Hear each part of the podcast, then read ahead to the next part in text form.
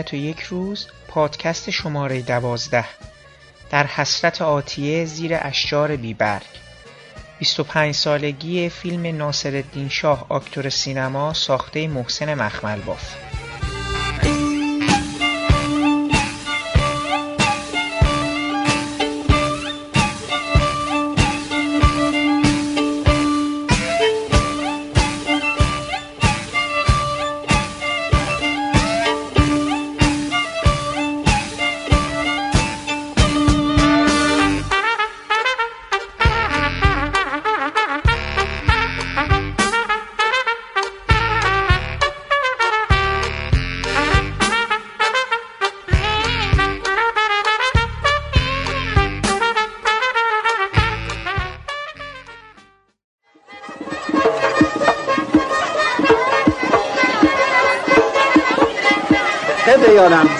انگشت من نگاه کنید و برای ثبت تاریخ از سفر پاریس بگویید.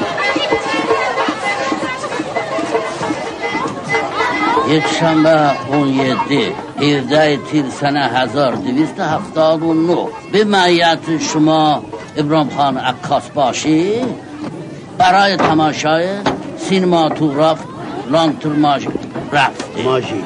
راستی که اخوان لومیر در اون اتاق تاریک با ما چی کردن؟ کات قبله عالم این کات یعنی حرف نزن خفه شد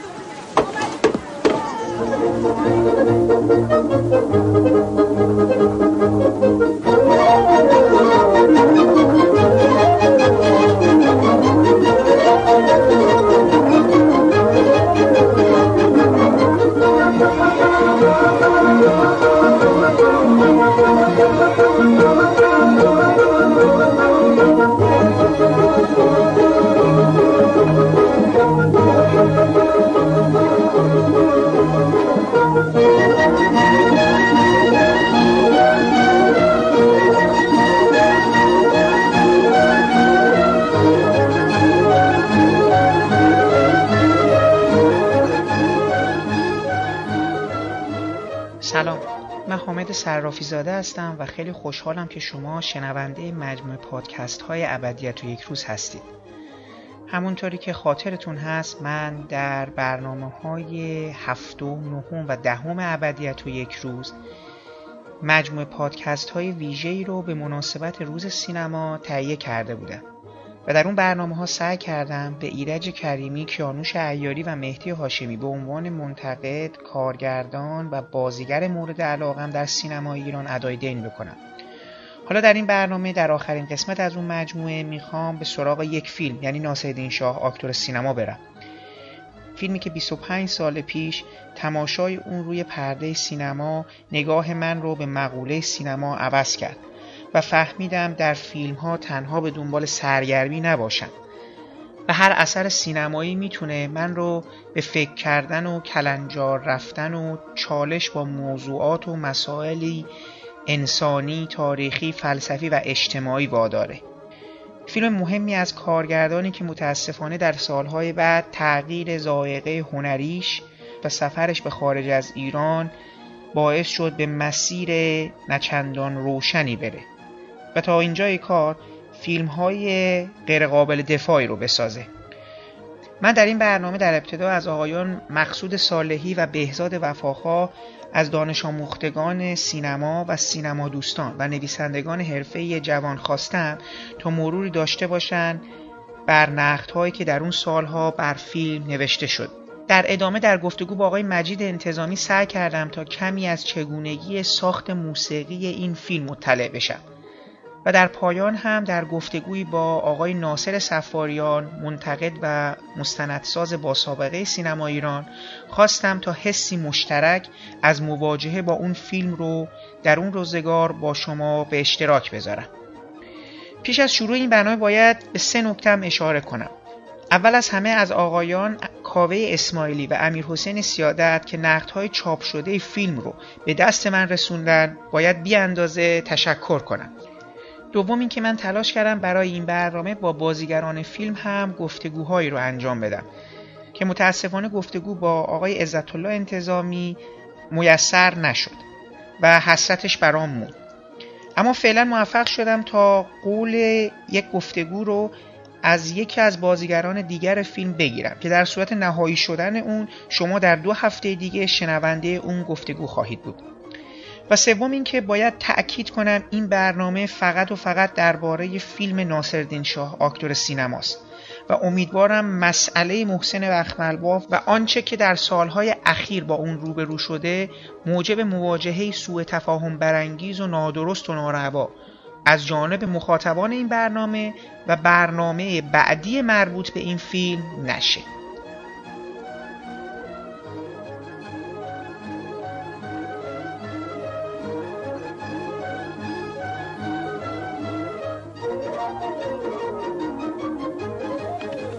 مسبوق به سابقه نیست که سلطان با سیغه بیش از یک شب بیتوته کرده باشد. حال نه شب و هشت روز است که قرق نمی شکند و سلطان از هجله مبارک خروج نمی کند شاکر خود شاکیست سلطان وهم و خیال مرا تصرف ادوانی کردن خاتون. عکاس باشی؟ بله خاتون. گلنار بر رویش از من بهتر است. چشم ملت به روی خلوت سلطان کور است. گلنار لعبتی نیست. دلربایی از سینماتوگراف است که میمون و مهد اولیا نشان می‌دهد. در خفا از من عکس متحرک بردار تا مهر من به در سلطان باز گردد نعوذ بالله. اندرونی سلطان آرتیست مهندس سینماتوگراف. سلطان میفرستد گردن برادران لومیر را بزنن پس خاکی بر سر کن که سلطان رقبت اندرونی کند. خاک بر سر سینماتوگراف که معجون و سلاطین شد. این ایام باب است اهل هنر عارف بنماید. تو یکی گویی زاهد زاهد نیستم خاتون عاشقم. زهد من از دل دادگیست نه از بیدلیست آنچه تو صنعت می‌کنی از ملیجک هم برمیآید.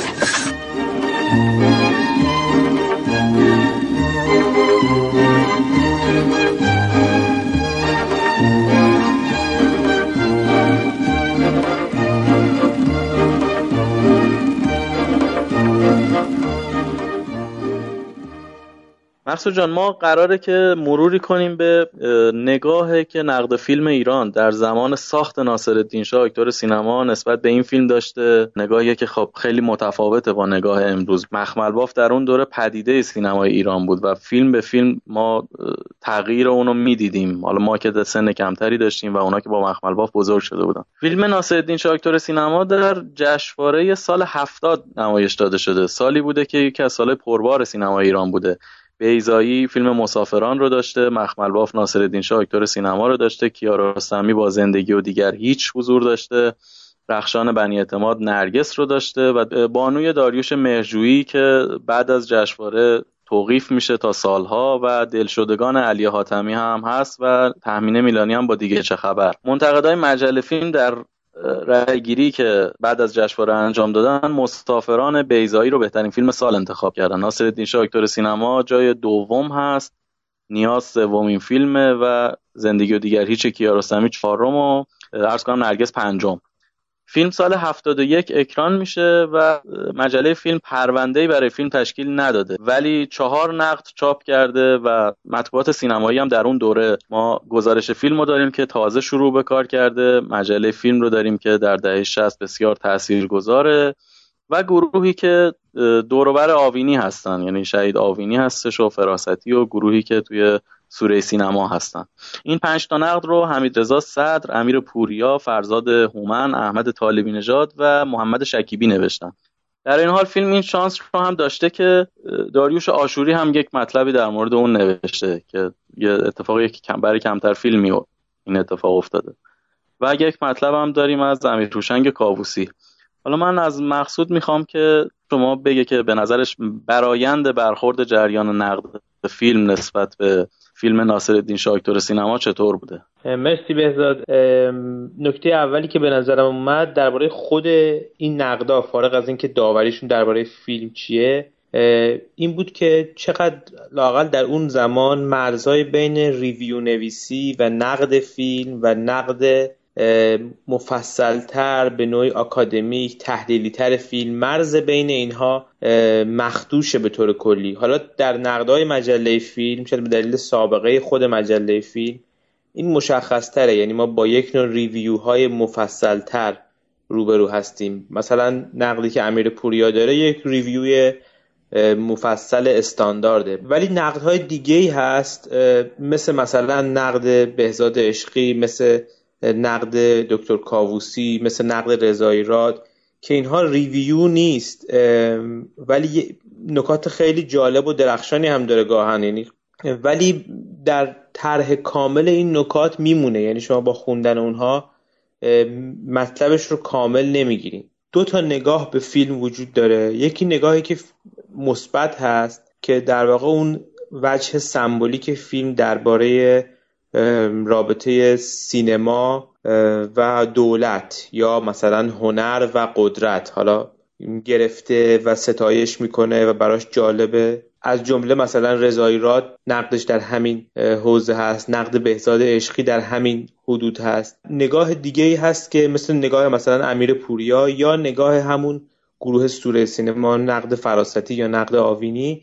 که منتقد فیلم هستند به دلیل اینکه فیلم رو به عنوان فیلمی که قرار داستان خودش رو بگه تاثیر خودش رو بذاره فیلم ناقص و کم ارزش می‌بینن. به طور خاص فراستی و آوینی میگن که قطع قطع از فیلم. هر دوشون این اتهام رو می‌زنن به کارگردان که این کارگردانی نیست یه جور تدوینه فقط. و خیلی هم از عبارت جدول کلمات متقاطع استفاده کردن. حالا در. مورد مطلب داریوش آشوری نظرت چیه؟ چون یکی از تنها مواردیه که خب روشنفکری در این سطح روی خوشی نشون داده نسبت به سینمای ایران. این مواجهه جهان سنتی با امر مدرن رو به شکل اون دستگاه تکنولوژیک سینما و شهر فرنگ این رو بهش توجه کرده توی نقدش. آره همونطور که گفتی در واقع آشوری حرف و نظر خودش و موزه و حرفی که سالها راجبش کار کرده رو تو این فیلم پیدا کرده و دوباره این رو توضیح میده. به علاوه یه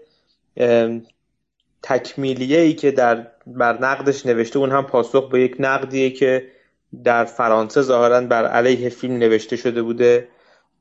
و بیشتر به سابقه مخملباف به عنوان فیلمساز جمهوری اسلامی اشاره کرده بوده. ولی آشوری حرف خودش رو می‌زنه. خیلی درگیر ارزش گذاری سینمایی فیلم نیست و اتفاقا نقدیه که لاقل در اون دوره ها کمتر تو سینما ایران اتفاق میافتاد و همیشه بهش احتیاجه. یعنی آدم بیان درباره سینما از مواضع خودشون از زاویه دیدهای خودشون از دانشهای خودشون بنویسن.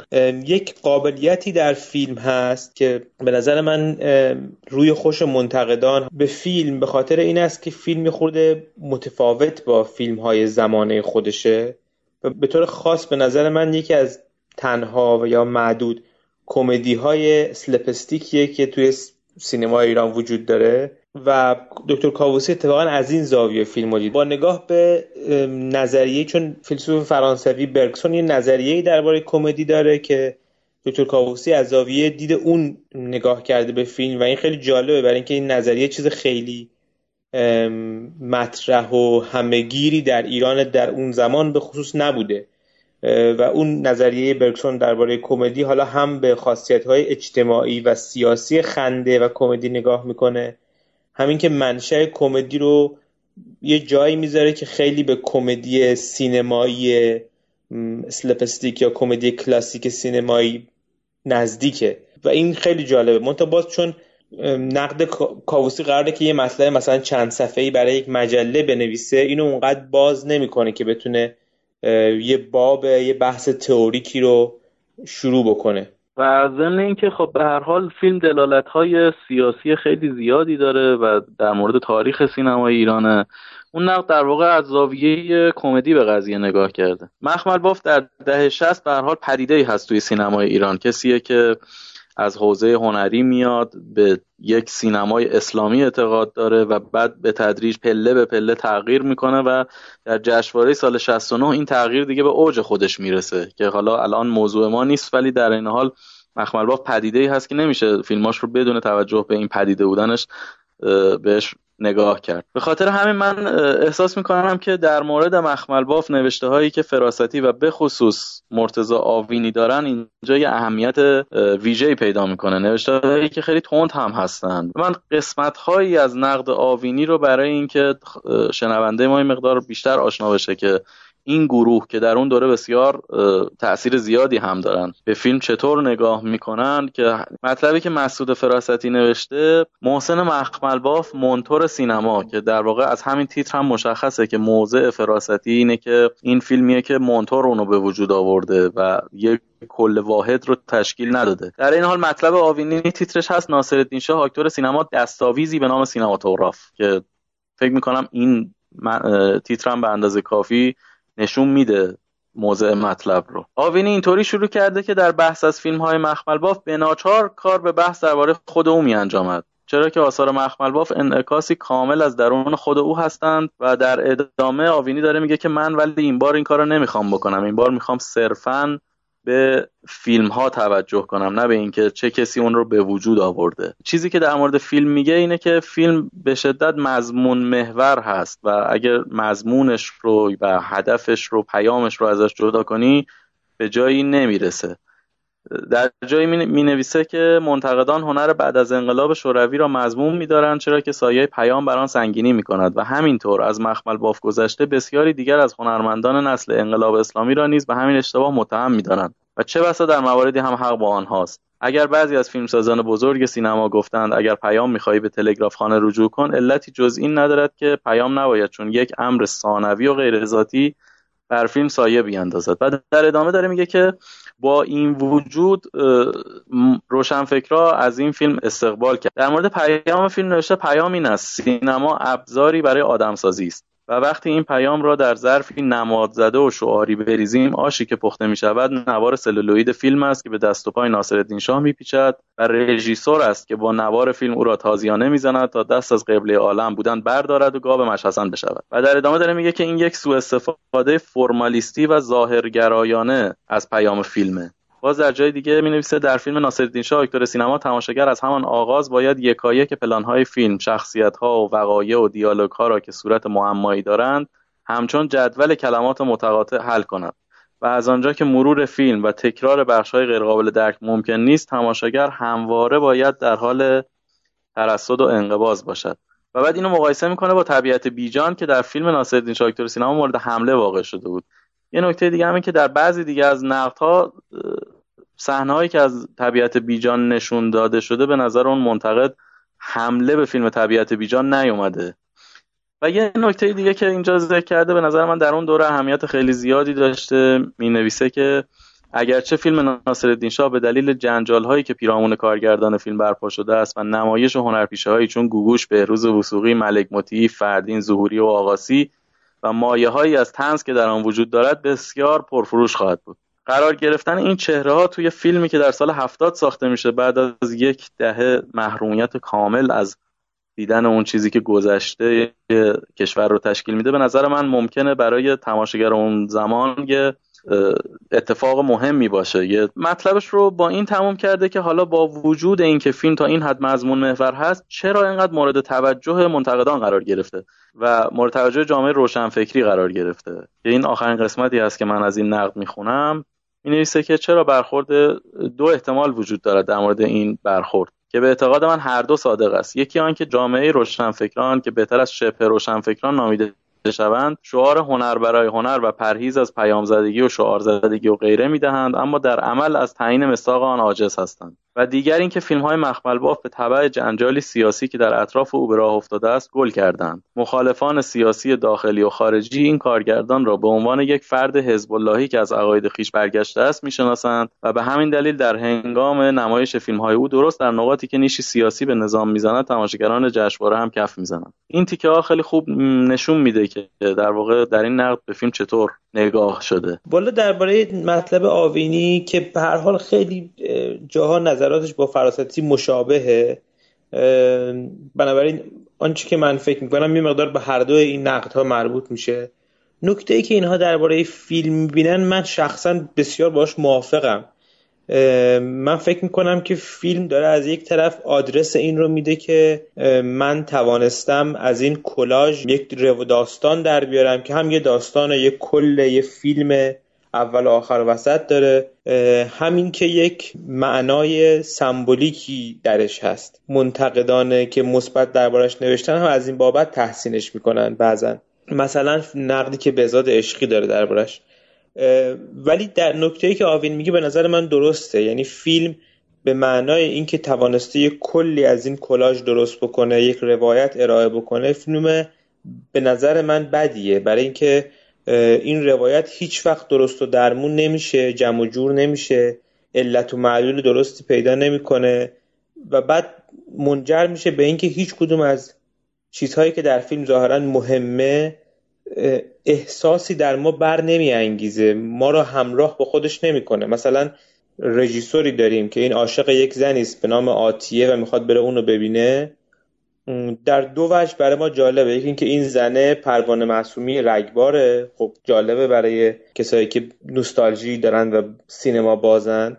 و بعد اینکه حالا اسم این آدم آتیه است و یک عشقیه برای این رژیسور. در این تعریف های چند جمله جالبه. ولی این عشق هیچ وقت در فیلم حضور واقعی نداره. یعنی ما هیچ چیزی از عشق و دوری و فراغ و علاقه و اینا نمی‌بینیم. فقط اون رژیسور هی مدام میگه من عاشق آتیه ام آتیه منتظر منه. یا مثلا درباره حرمسرا درباره حسادت اون زنها درباره حتی درباره احساسات خود شاه. اگه بازی انتظامی که قویه و می‌تونه در چند فریم یه حسی رو منتقل کنه بذاریم کنار کارگردان هیچ برنامه‌ای بعد نداره که اون رو ما نشون بده. در نتیجه آنچه که میمونه همون کلاژه است. که یک اشاره به یه متن و زمینه بیرون از خود فیلم داره. آوینی و تا حدی فراستی این رو نکته منفی فیلم می‌دونن. این فیلم رو به این خاطر انتقاد می‌کنن ازش و میگن فیلم کامل و خوبی نیست و کسایی هم که بعد وارد یه بحث زمینه ای و یا شاید سیاسی اجتماعی هم میشه میگن کسایی که حالا با این حساب برای فیلم کف می‌زنن اینها به دلیل اینکه مخمل باف عوض شده و آدم دیگه ای شده است که دارن فیلم رو تحسین می‌کنن نه به خاطر خود فیلم. هیچ کدوم از نقدهای فیلم تقریبا حتی نقدهای مثبتش ظرفیت فیلم به عنوان اینکه اتفاقا این نقطه ضعف که این فیلم قائم به ذات نیست بلکه بابت اشاره به یک پیش زمینه به یک کانتکستی ارزش داره این می‌تونه نکته منفی نباشه می‌تونه یک نکته مثبت باشه. به خصوص اگه این فیلم رو مثلا تو قالبای دیگه ای ببینیم نه یه فیلم یه ساعت و نیمه یه سینمایی که تو سینماها به شکل تمام فیلم های معمول دیگه عرضه میشه. مثلا اگه یه ویدیو آرت ما از این ببینیم این خاصیت کانتکستوال فیلم می‌تونه حرفی بزنه می‌تونه یک ارزشی افسوده ایجاد بکنه. بله. یک اشاره البته توی نوشته امیر پوریا هست. یعنی به نظرم حتی ایده اصلی نوشته امیر پوریا همین هستش که این در واقع به جای اینکه مونتاژ شده باشه یک سری تصاویر آرشیو خانه ای به هم وصل شده. مطلب آره. رو هم می‌دونید که تیتر جالبی هم داره. تیترش هست جنازه های خوش برخورد. امیر پوریا این نقد رو وقتی نوشته که 17 سالش بوده. یعنی دیپلم هنوز نگرفته بوده. و اینم برای من عجیبه که در اون دوره منتقدی که هنوز 20 سالش نشده. این میزان در واقع بهش جای کافی و فضای کافی داده شده و کسی نگفته که تو نمی‌تونی راجع به بزرگترین یعنی در واقع جنجالی ترین فیلمساز این دهه سینمای ایران نمی‌تونی بنویسی چون سن کمی داری. از این بابت جالب من الان بعید می‌دونم مجله فیلم همچین کاری رو بکنه. یعنی الان به نظر میسه بسیار محافظه کارتر از اون دهم هست. مطلب اصولا ایدهش همینه که میگه سرآغاز شوخی های سبک فیلم با چشپوشی از اشاره های نازلی همچون اکبر عبدی ملقب به نحیف الدوله در تیتراژ به زعم نگارنده یک اعتراف و اقرار شاید ناخودآگاه و در عین حال درست است. نکته که از تو تیتراژ فیلم برداشته. پیش از معرفی تدوینگر فیلم عنوان اولیه اتصال تصاویر آرشیو خانه‌ای به جای مونتاژ روی تصویر می آید از این لحاظ خود فیلم هم میپذیرد که تنها مجموعه است از یک سری تصاویر کنار هم قرار گرفته. در نقدایی هم که اون سال در مورد فیلم نوشته شده خیلی من موضع متفاوتی می‌بینم نسبت به اینکه فیلمساز تیکه فیلم هایی که انتخاب می‌کنه و در فیلمش میگنجونه چه موضعی داره.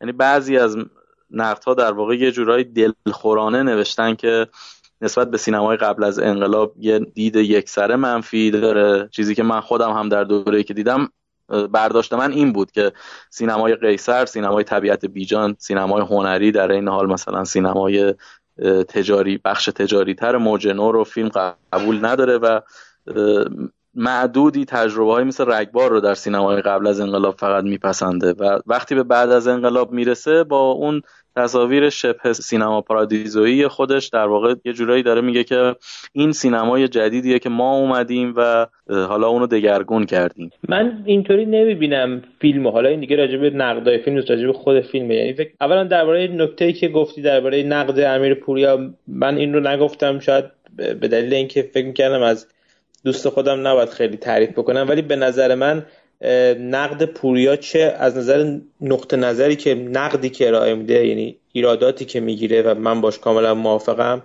چه از نظر اینکه در یک جای درستی وای میسته. یعنی یک ریویوی مفصله. سعی نمی‌کنه یه نوشته بیانیه باشه یه نوشته سیاسی باشه یا یک نوشته آکادمیک باشه. این خیلی جای درستی داره. به نظر من یکی از بهترین چیزهایی که راجع به فیلم نوشته شده است.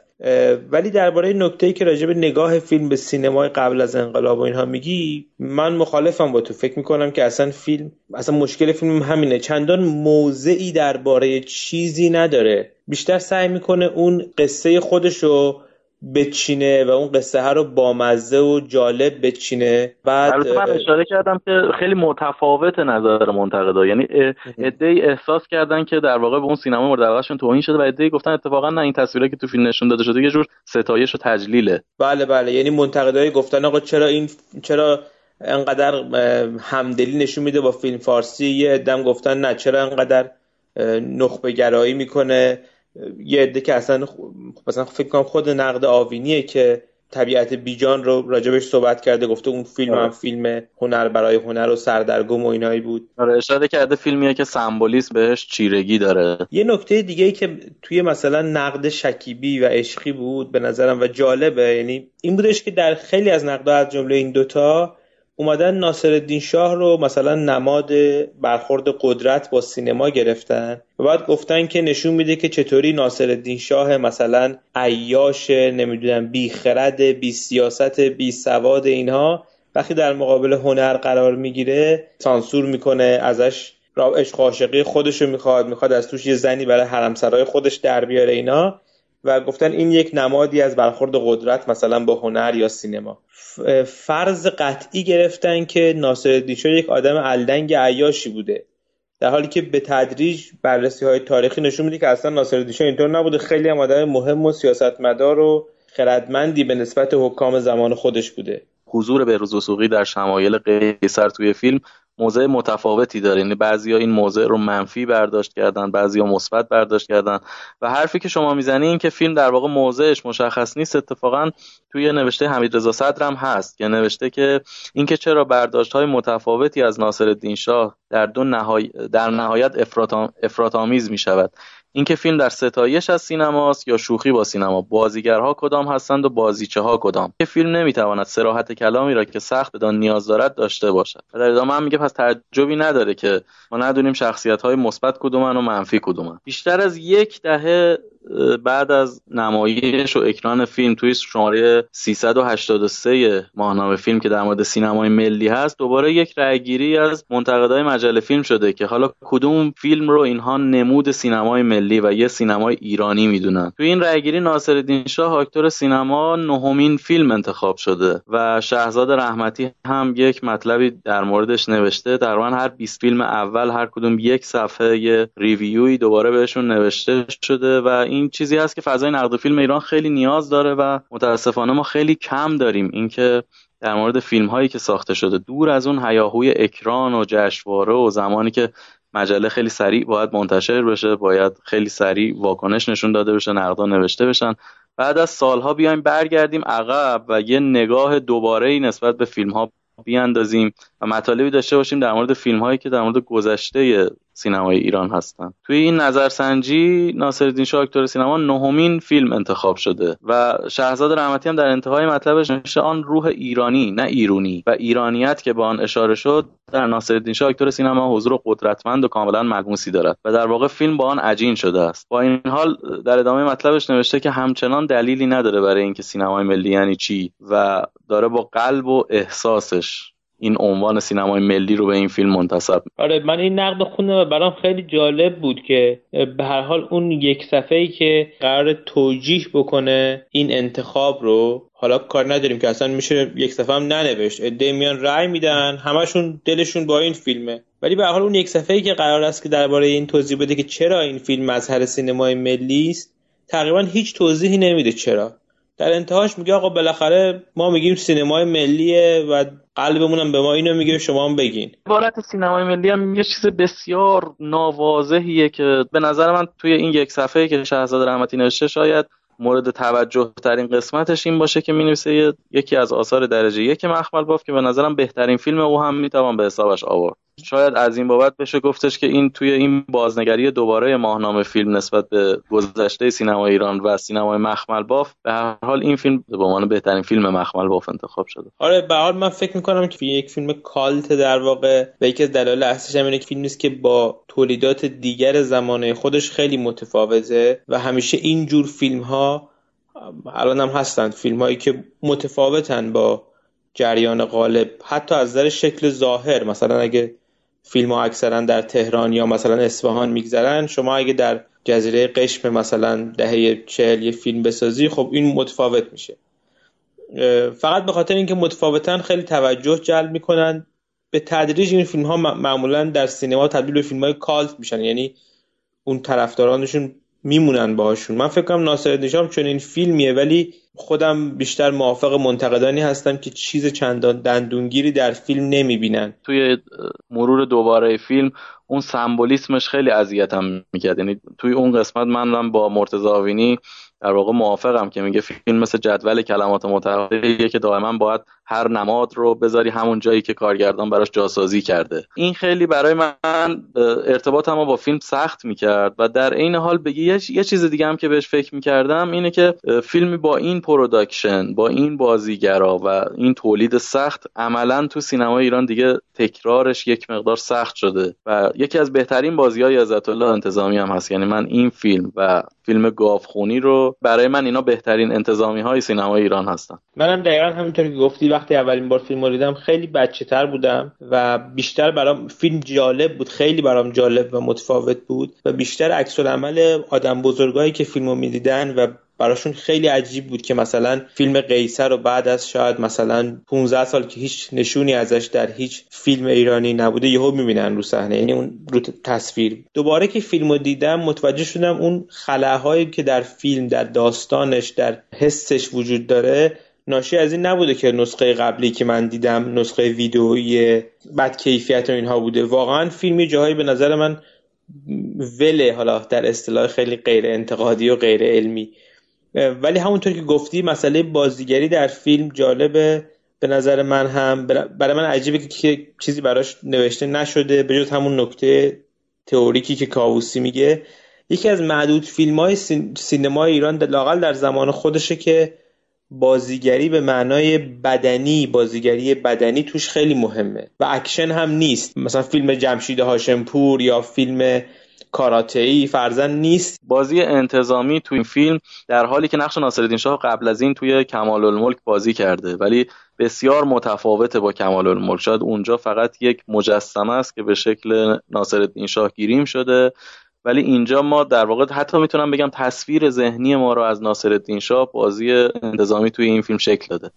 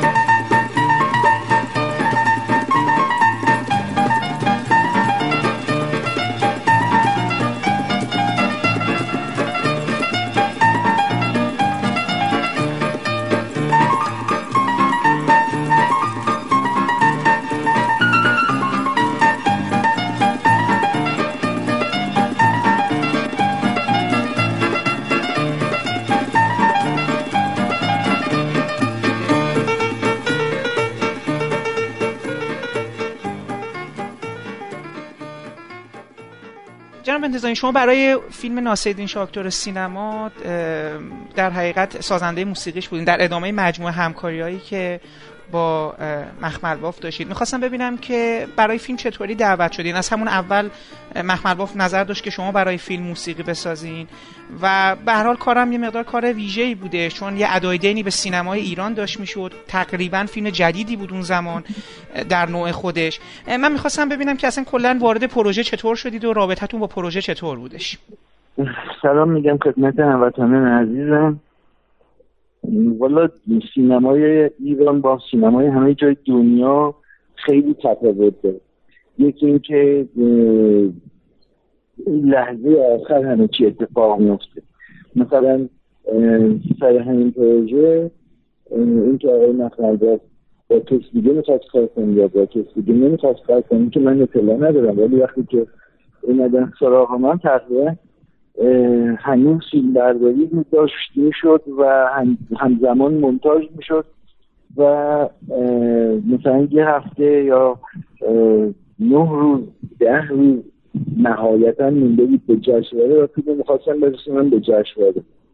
برای همین همش بوده بوده بود و مجال این که آدم تحقیق کنه و مجال این که آدم یه خود عمیقتر به فیلم نگاه کنه. نبود چون باید همون موقع شروع می‌کردی به نوشتن. و هر چی که نوشتی دیگه اون موقع کامپیوتر دسترس ما نبود که موسیقی رو ضبط کنیم بشنویم ایراداش رو برطرف کنیم. همون رو می نوشتیم به کاغذ و می‌رفت تو استودیو. یعنی کارگردان هم حتی اطلاع نداشت که چی قرار ضبط بشه. می نوشتیم و باید می تو استودیو. استودیو هم همه درگیر پر بود. بعض وقتا مثلا سه نفر آهنگساز تو استودیو منتظر بودن کار این یکی به یه جایی برسه. نوبت این بشه بره کارش شروع کنه ضبط کردن. یعنی ممکن بود شما 24 ساعت منتظر بشی فقط در اینکه بگی تو اتاق ضبط تو این شرایط. موسیقی رو به من آوازم دادن که من موسیقی روش کار کنم. اول صحبت در این که اصلا موسیقی ندارن. موسیقی خود فیلم ها استفاده میشه. اینها ولی باید بالاخره تصمیم که گرفته شد که یه جایی عکس میاد بیرون و بالاخره موسیقی متن می‌خواد جاش می‌خواد. اینجوری شد که اومدن سراغ من و این پروژه رو به من دادن. میگم همزمانی که من داشتم می نوشتم با اینکه مثلا در به به جشن داده همین داشتیم برداری درست. خب خیلی نکته جالبه که تو به نظرم تو موسیقی این فیلم اتفاق میفته چون در مقایسه با کارهای دیگه که شما مثلا برای حاتمیکی ها نوشید حتی برای کارهایی که برای خود مخمل با مثلا بایسیکل رام بودش شما و هر حال معروف هستین که به یه مقدار موسیقی های خیلی پرحجم یا در حقیقت حالا من اگه اصطلاح یه جور ماکسیمال هستش این موسیقی خیلی به معروف کوچک بود. اگه اشتباه می‌کنم شما منو اصلاح بفرمایید. سه تا قطعه اصلی دارید. یکی اون قطعه پیانویی هستش که اولین بار سر قضیه دختر لور ما میشنویمش. بعد یک قطعه هستش که اون والس برگ ها هستش. در حقیقت ابراهیم خان عکاس باشی فرستاده میشه به دوران ناصرالدین شاه. و یک قطعه آخر که اون قطعه هستش در بزرگداشت سینمای ایران. این سه تا قطعه فکر می‌کنم مجموعه چیزهایی هستش که از شما نوشته شده و در فیلم استفاده شده. اون میگم اون قطعه مرکزی که اون قطعه پیانوه هستش که چندین بار حالا ورسیون های مختلفش تو فیلم تکرار میشه در مجموع در مقایسه با کارهای دیگه ای که نوشتید متفاوت است. نمی‌دونم این تفاوت رو شما قبول دارید نسبت به بقیه فیلم هایی که مثلا میگم برای حاتمیکیا یا برای حتی برای خود مخمل بعدا نوشین. البته به استثنای نون و گلدون که اونم حالا موسیقی کم حجم تری بودش تو کارهای مخمل با؟ نه علاوه حجمی شما اشتباه می‌کنید. حجمی اگه تعداد نفرات رو میدی که این هم ارکستر بزرگ بود لحاظ حجمی. درست. ولی از نظر مقدار تایمی اگه بگی نه تایمش هم همون حدود تایم موسیقی دیگه هم بود. درست. منتها تنها فرقی که داشت این بود که دختر لور یک موسیقی متن داشت که همون پیانوی بود که حالا ما بازسازیش کردیم و یه خود رنگ رو بهش دادیم و اینها. سعی کردیم که اونجایی که دختر لور حضور داره ما همون موسیقی دختر لو رو یعنی همون تمو روش کار کنیم و حالا واریاسون های مختلف کنیم. و اون تمو رو اون قسمت هایی بذاریم که لو حضور داره ولی خود موسیقی خود فیلم موسیقی متن داشت. درست. و شما مثلا اونجایی که ناسیدین شما گاو میشه. بله بله بله اونجا هم هست. بله اونجا یک بله. موسیقی کاملا مستقل داشت اونجایی که سوار اسب میشه و تاخت می‌کنه باز موسیقی مستقل دیگری داشت. بعد تیتراژ اولش اصلا حالت پیدایش داره تیتراژ آخرش یعنی میگم لحاظ تایمی همون تایمی بود که موسیقی دیگر داشت. چون ما این تیم دختر لوروزیات تو فیلم استفاده کردیم به خاطر حضورش. بنابراین شما بیشتر اون شنیده شده تا بقیهش درست درست میفرمایید. نه لحاظ تایمی مثل تایم دیگه بود. لحاظ حجمی هم من همون حجم ارکستر کامل رو ضبط کرده بودم با اینکه تو ایران نوازنده ها با هم نمیشینن بزنن و خیلی مشکله که شما دونه دونه نفر بیاری و دونه دونه اینا بزنن و اینا ناکوک نشن. یعنی شما باید واقعا اونقدر حواس جمع باشه و انقدر گوش قوی داشته باشی که این سازا که میان می‌زنن هم حالت های موسیقی رو بهشون منتقل کنی هم یه جوری ازشون کار بکشی که کوک کوک بشن با هم دیگه. حالا البته الان با کامپیوتر خیلی کارا میشه کرد ولی اون موقع متاسفانه کامپیوتر نبود. ما کارمون رو نیشنیده فقط می نوشتیم تو ذهنمون میفهمیدیم مثلا این چه صدایی میده می‌رفتیم ضبط می‌کردیم ولی کارگردان که اونو نمیشنید. همش کنجکاو بود و همش استرس داشت که حالا چی موسیقی میاد تو درسته. برای بخش آخر من موقعی که فیلمو برای اولین بار دیدم احساس کردم یه مقداری از موسیقی اگر درست میگم چنین گفت زرتشت. همون موسیقی که برای اودیسه 2001 کوبریک استفاده شده الهام گرفته شده. من درست فکر می‌کنم چون اصلا شروع اون صحنه اونجایی که اون جنینه نشون داده میشه و اون آغاز موسیقی شما خیلی شبیه شروع اون موسیقی. از اون منبع اصلا قرار بر این بود یا نه؟ شما موسیقی نه نه قرار بر این نبود که شما مدیسه 2000 رو میگید بله بله بله. 2003 2001 2001 نه. قرار نبود که از اون استفاده شه. اصلا قرار بود که یه موسیقی سنتی بذارن تش اینجوری قرار بود. بعد از این موسیقی قدیمی. یه تار بود نمی‌دونم چی بود اما متاسفانه انقدر از سال از این بله. گذشته که یادش میادم که چه کرده چه بله. در نظر داشته همین چیزایی که تو ذهن منه دارم الان بازگو بله. نه ما از روی موسیقی چیز نکردیم الهام نگرفتیم ولی خب ممکنه که مثلا یه شباهت هایی یا یه حسایی به خاطر اینکه این هم یه پیدایش بود. بله, بله. با اون جنینه یه تولدی دوباره بود و یه پیدایش بود و میطلبید که موسیقی حجیم شروع شه. درست. که بعد اون وقت فروکش می‌کنه. فقط روی جنینه است که یه فانفار به اصطلاح. از اینجایی که تیترا شروع میشه ارکستر کوچیک میشه. میشه پیانو و ارکستر زهی اگه من اشتباه نکنم یادم نیست. ولی ممکنه میگم ممکنه که مثلا حسش یا حتی فرمش اون شروعش البته فقط. مثلا اون, اون طرفی رفته باشه. ولی بله.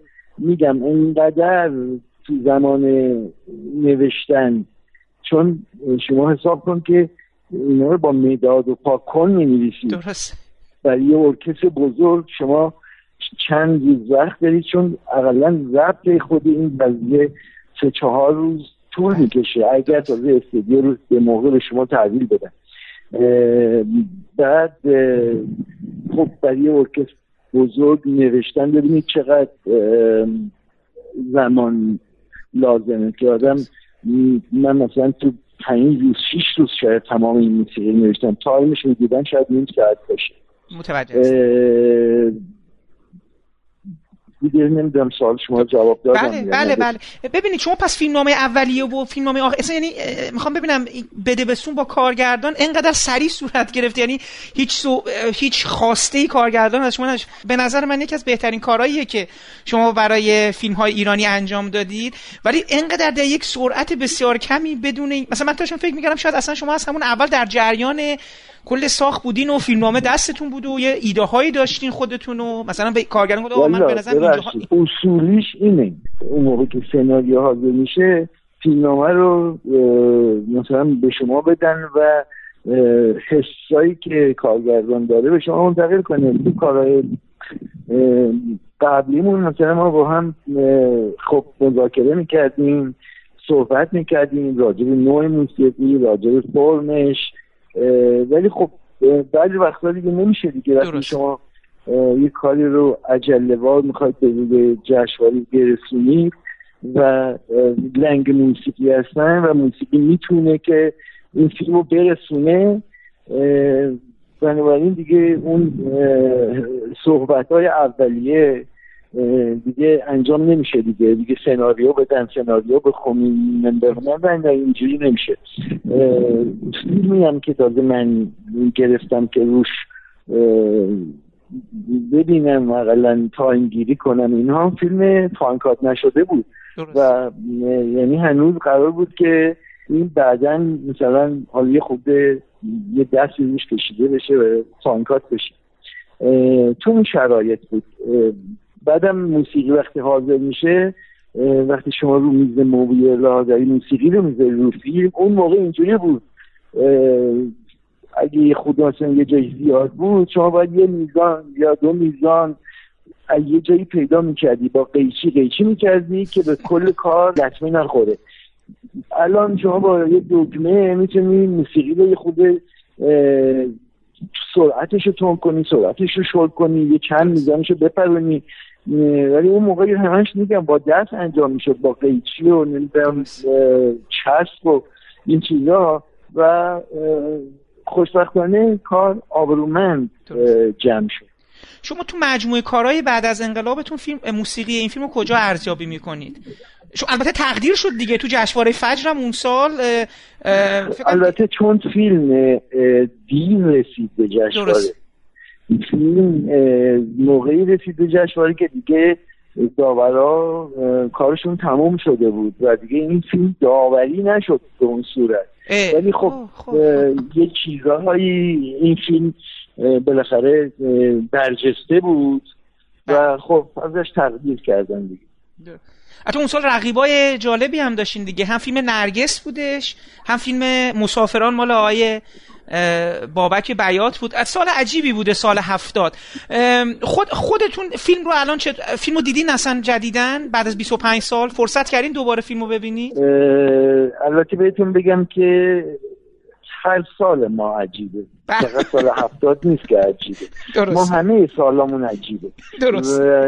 این ولی نه من ندیدم دیگه یعنی همون موقع که کارو دادم و فیلم رو دیدم دیگه کیفیت خوبی نبود پیدا نکردم آه. که مثلا اه، ببینم چون من معمولا وقتی که فیلم موسیقی رو فیلم میرم می‌ذارم دیگه رغبت دیدن واقعا؟ فیلمو ندارم به خاطر اینکه بله برای اینکه اینقدر بد صدا میکس میشه. و اینقدر موسیقی بعضی جا زیادی بالا و بعضی جا زیادی پایین و اصلا اینقدر حالا اون موقع اینجوری بود حالا الان البته دیگه دیجیتال شده و استریو شده و نمی‌دونم یه خورده پیشرفت کرده. ولی اون موقع اصلا آدم دلش نمیمد بره این موسیقی رو حالا تو سینما با اون بلنگوهایی که همه پاره بود و نمی‌دونم صدای دیستوت ازش نمیمد بیرون و صدای خیلی ریزی داشت و اصلا دم نداشت کوالیتی نداشت خلاصه. برای همین اصلا رغبت نمی‌کردم برم مثلا تو سینما می‌تونیم ببینم. ما همون موقعی که میکس کردیم توی اتاق که فیلم نمایش می‌دادن تماشا کردیم و بعد دیگه من ندیدم. دیگه, دیگه ندیدیم. خب بله. خب من دو تا سوال بپرسم و دیگه, دیگه... بفرمایید. شما نمی‌تونید بگی که جایگاه این کجای کار شماست. اینو من نباید بگم. اینو مردم باید بگن که یه آهنگسازی که حالا مثلا چند چندین تا کار داشته. حالا این موسیقیش کجا قرار داره؟ موسیقی خوبیه موسیقی بدیه؟ این اشتباهی که هی هر کسی که با من مصاحبه می‌کنه یا با همه آهنگسازا مصاحبه می‌کنه هی می‌خواد از زبانش بش... از زبان آهنگساز بشنوه که این موسیقیش خیلی خوبه یا اینکه خب نه اون یکیش بهتره. نه. این هیچ آهنگسازی اون چیزی رو که دوست نداره نمی‌نویسه که. اون که درست بله. همه این آهنگسازا اون چیزی رو می که دوست دارن. بنابراین اگر من مثلا پنجاه کار دارم مطمئن باشید که دوست داشتن نوشتن. خب بعضی وقتا هستش که یه کارگردانی برجسته است کارشو بلده از عواملش می‌تونه استفاده کنه اون کار درخشان میشه. مثلا مثل روز واقع خب؟ ولی بعضی کارگردان ها کارشون بلد نیستن و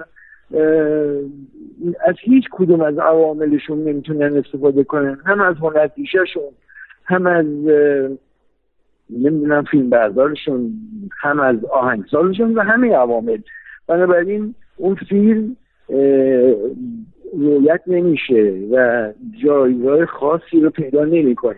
فیلمایی که توی سینمای ما ماندگار شده فیلمانی هست که کارگرداناش به اون فیلم چیز داشتن تبهر داشتن و میفهمیدن اون کارو و بلد بودن از عواملشون استفاده کنن. وگرنه خب من صد کار دیگه هم کردم.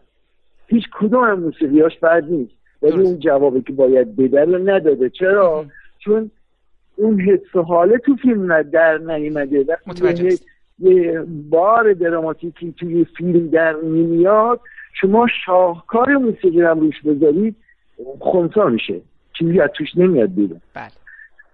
این اگه حالا یه جایگاهی رو این موسیقی پیدا کرده به خاطر عواملشه نوع فیلمشه خود کارگردانشه نوع دیدنشه. به خاطر همه این چیزا حالا مثلا موسیقیش همه چیش مطرح شده موسیقیش هم مطرح میشه. درست. کاملا درست میفهمیدم من منظورم این بود که اگه یه روزی روزگاری مثلا خواستید یه آلبومی بدید بیرون مجید انتظامی اسنشیال آیا اینو مثلا جز اون ده تا می‌ذارید که من میدم از این کارهایی که خب به خیلی از آهنگسازای معتبر ایران تو جهان می‌کنن. هر چند وقت یه بار یک موسیقی های مجموعه کاراشون رو میدن بیرون. من منظورم این بود که آیا مثلا به نظر خودتون ناصرالدین شاه سینما رو می‌ذارید جزء مثلا ده تا بر موسیقی که اگه یه روزی آلبومی مثلا بماند که حالا اینم من اینجا می‌خوام اعلام کنم که حالا اگه شما اجازه بدین در حقیقت برای شنونده ها ما قرار بود از موسیقی فیلم استفاده کنیم تو این پادکست ولی شما فرمودین که در حال تهیه سی دی هستید. پیشا پیش بگم که قرار سی دی هم بیاد بیرون. من منظورم این بود که این سوال ازتون بپرسم. ببینید اینم باز با مال همه جای دنیا فرق درست. من الان دو سال و نیمه بله. پنج تا آلبومو می‌خوام منتشر کنم. بابتش هم نه قراردادی بستم نه پولی گرفتم نه پولی به من میدن. درست. پنج تا کار آماده رو دارن میدن به یه شرکتی که منتشر کنه. دو سال ما همینجوری معطلیم. به هر بهانه هی این کار عقب میفته هی این عقب میفته الان مستر کار حاضره دو هفته از قرار ببرن و نیومدن ببرن. برای همین نمیشه آدم یه بگه آقا من مثلا توی این شیش ماه آینده این کار میدن بیرون. یه دیدی دو سال دیگه هم طول کشید. متاسفانه اینجوری الان دیگه. یکی این که شاید سخت نمی‌کنه برای کسی که سرمایه گذاری موسیقی می‌کنه برای اینکه فوری میره تو اینترنت و مردم از تو اینترنت استفاده می‌کنن دیگه چرا برن بخرن؟ شاید یکی از دلایلش این باشه. ولی در هر صورت مثل خارج نیستش که شما اقلا تو خارج شما موسیقی مجانی بدی برای چاپ می‌کنه ولی اینجا مجانی هم چاپ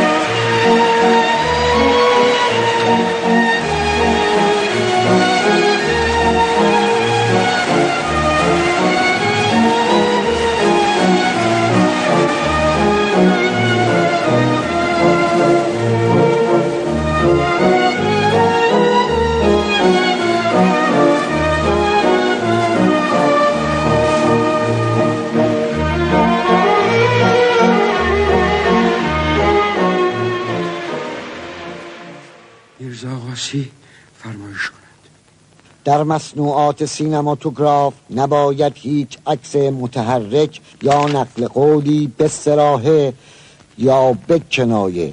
موجز یا متول به کار رود که اهانتی یا انتقادی یا درد دلی باشد با شخص سلطان. حکایت نباید به یکی از قشون نظریه از دیگه یا حکام ولایات یا خیشاوندان دور و نزدیک ایشان شبهه جسارت کنایت اداوت شقاوت زلالت.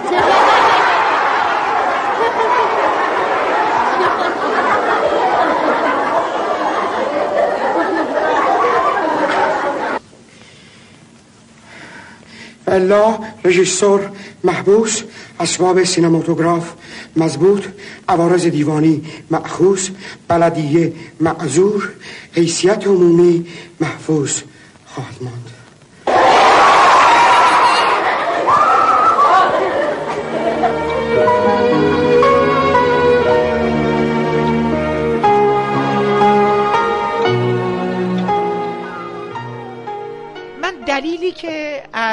ناصر سفاریان دعوت کردم برای این برنامه این بود که مطلبی شما نوشته بودید به اسم به تماشا سوگند بعد اون بله. عکسش عکسش هم که انتخاب کرده بودن عکس عروسی خوبان بود یعنی حاجی.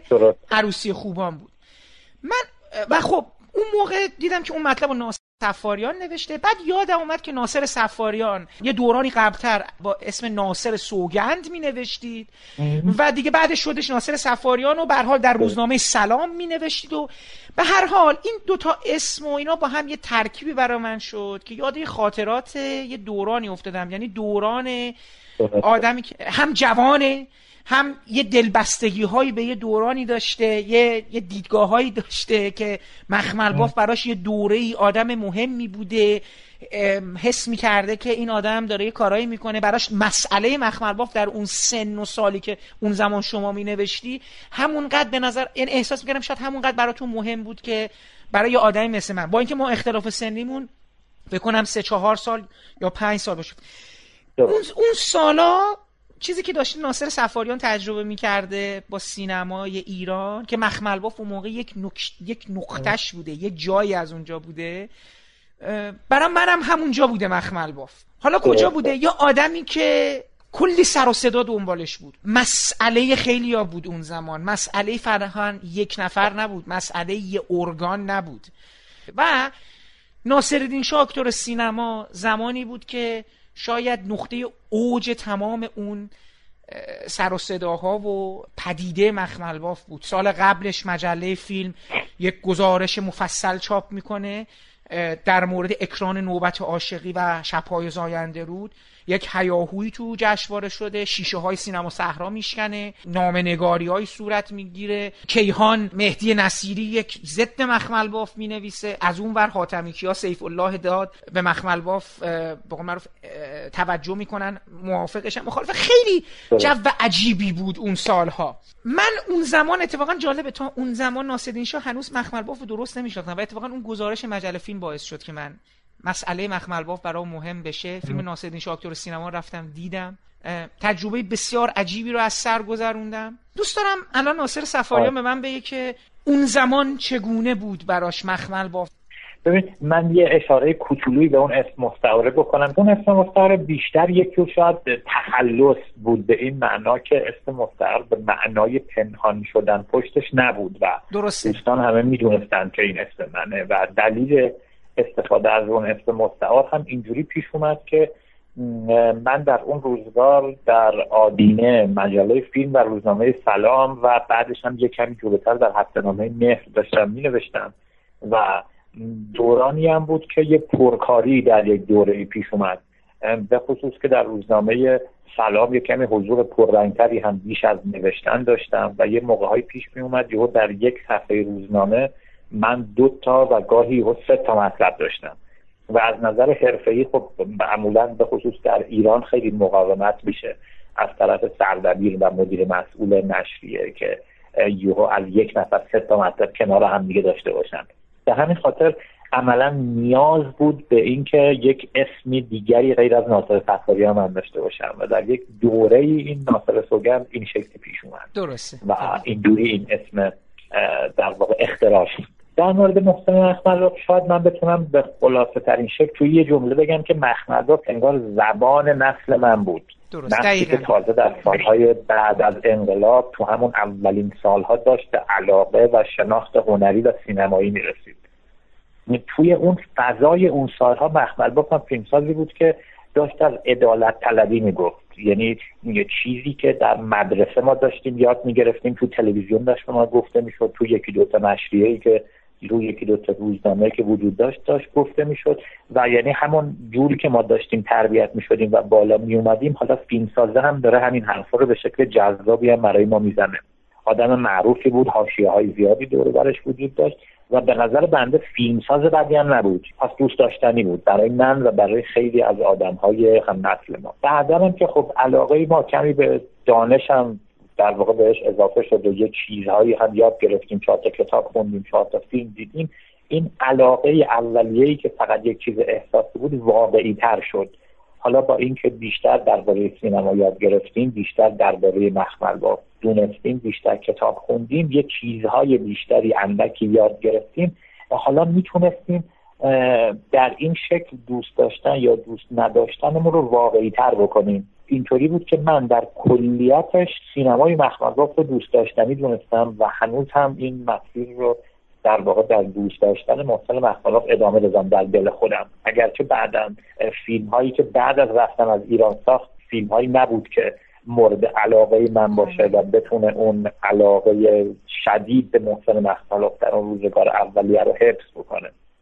ولی مخملباف همیشه به همچنان فیلمساز دوست داشتنی باقی موند و اون مطلب نوشت اون مطلبی هم که در شماره ویژه مجله فیلم نوشته شد در واقع علاقه آدمی است به سینمای محسن مخبر یعنی اون نوشته رو موقع که می‌خونیم کاملا مشخصه که یک آدمی با یک علاقه خیلی وافری با یک شور و هیجانی نسبت به این سینما داره این رو می‌نویسه که چیزیه که شاید مثلا همه نپسندنش ولی این چون حسی بود که در درون من وجود داشت الان هم که معصب رو اگر بهش رجوع بکنم باز ترجیح میدم که همون جوری باقی بمونه و با همون لحن که در واقع شیفتگی نسبت به عنصر مخمالات توش داره دیده میشه همچنان هم دوباره همون جوری می نوشتمش اگه دوباره می‌خواستم بنویسم.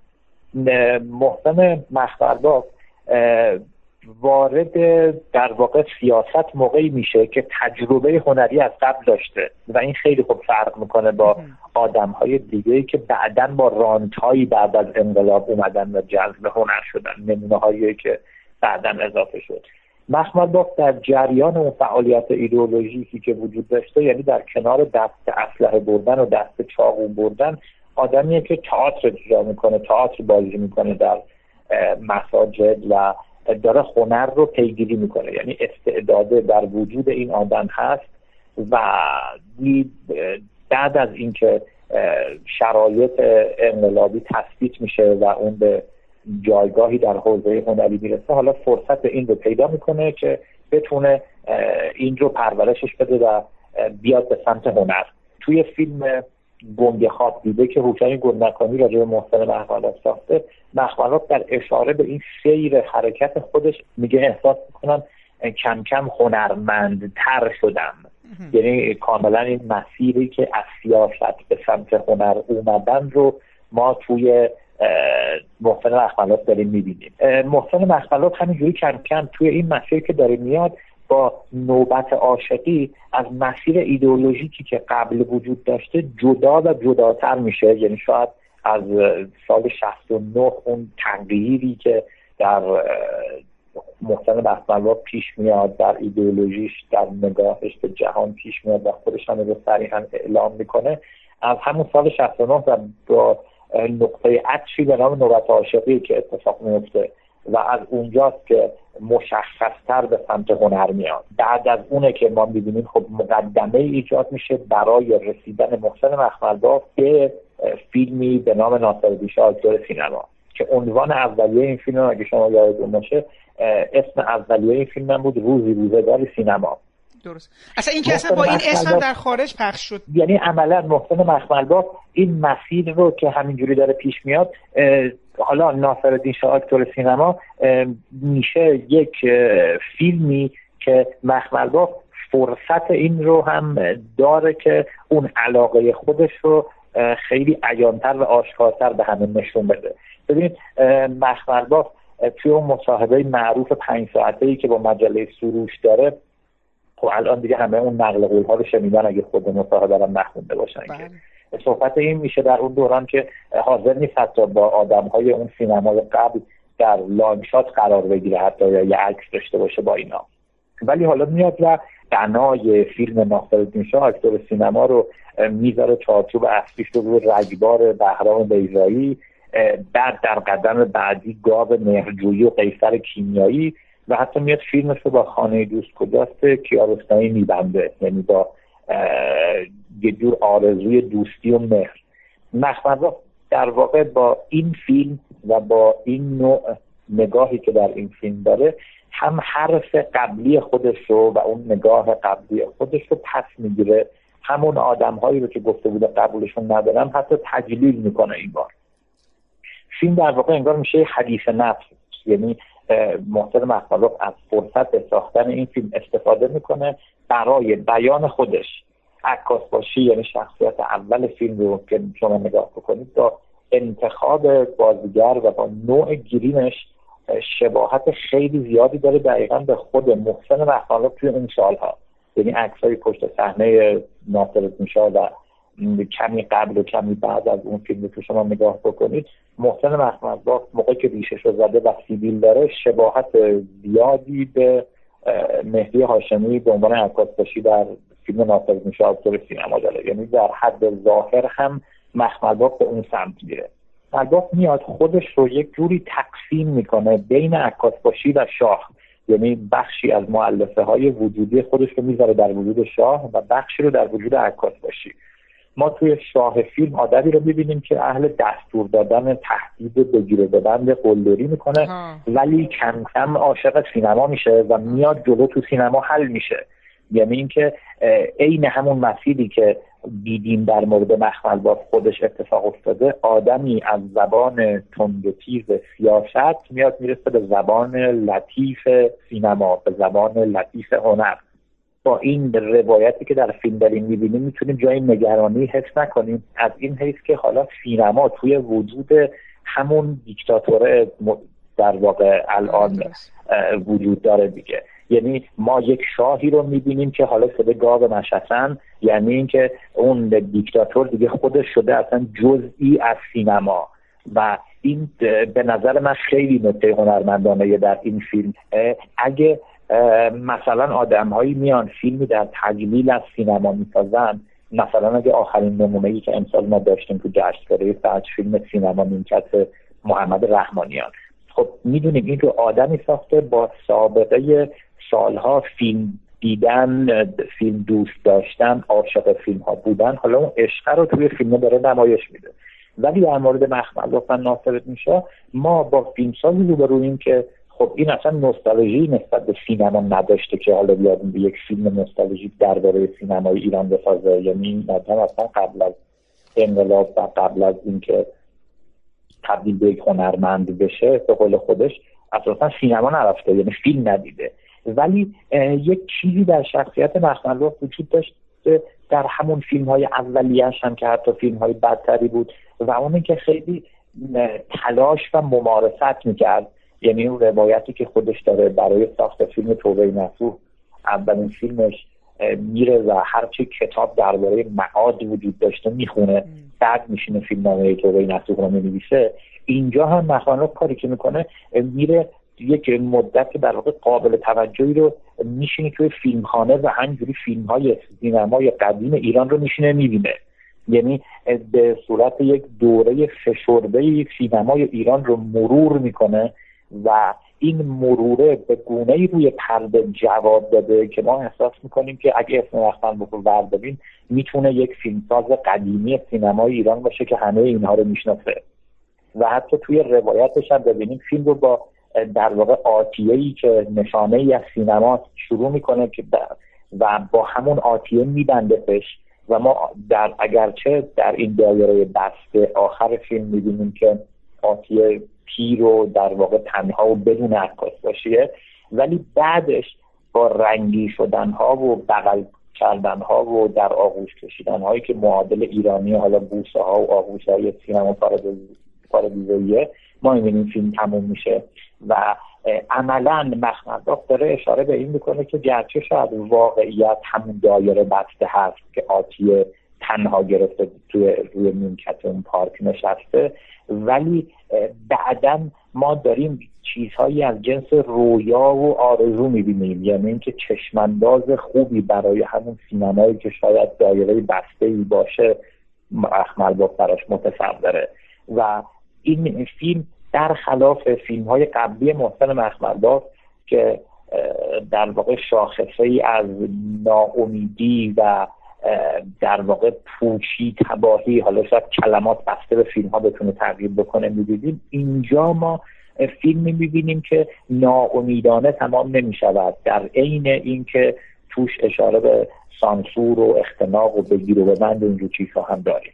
ناصرالدین شاکتور سینما زندگی منو یه جورایی تغییر داد. من تا قبل از اون فیلم از سینمای ایران خیلی می‌رفتم و فیلم های اکثر فیلم هایی که می‌رفتم می‌دیدم فیلم های جنگی بود. سنم کم بود. هامون یادم سینما آزادی که گذاشته بود یک تصویر سر بریده اون چیز هست رئیس رئیس هامون هستش رئیس شرکتش هست که بله، این سر رو دیده بودم و ترسیده بودم. مثلا مثلا اون فضای غریب هامون رو نرفته بودم برم تو پرده سینما ببینم.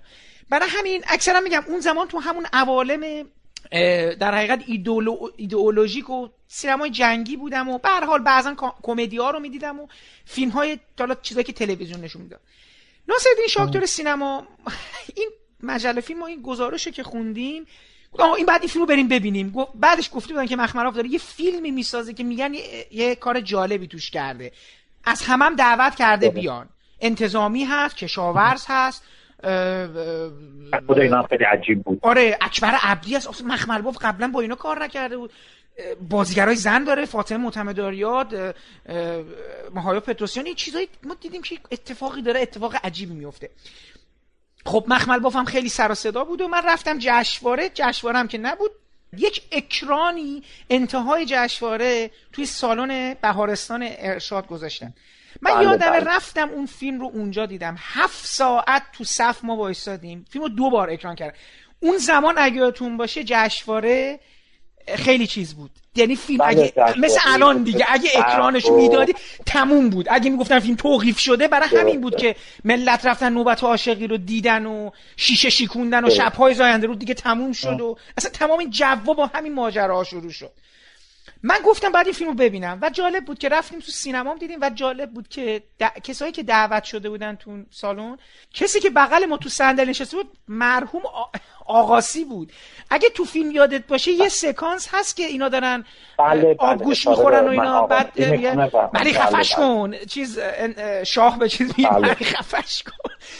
یه صحنه سکانس رقص آقاسی روی یعنی یکی از نکات خوب فیلم اینه که در واقع چیزهایی رو به همدیگه پیوند میده. و مثلا همین موردی که شما اشاره کردی خب منظور شاه اونها اشاره به آره. در واقع آقاسی شخصیت تاریخی می‌کنن یعنی میرزا آقاسی و بعد می‌بینیم که این بر این آقاسی در واقع میاد دقیقاً. این هم چیزهایی است که توی فیلم خیلی خوب آره. در اومده این آره. نکات ظریف وجود داره آقاسی بغل ما نشسته بود و ما فیلم رو با اون دیدیم یعنی مرحوم آقاسی رو دعوت کرده بود ارشاد بیاد فیلم رو ببینیم اصلا چه قصه‌ای ما داشتیم اون زمان حالا من بعد از این فیلم برگشتم و شروع کردم تمام فیلمنامه ها و کتابای محسن مخملباف رو خوندن یعنی رفتم تا تو حوز حوز سلطون. رفتم مثلا رفتم خو...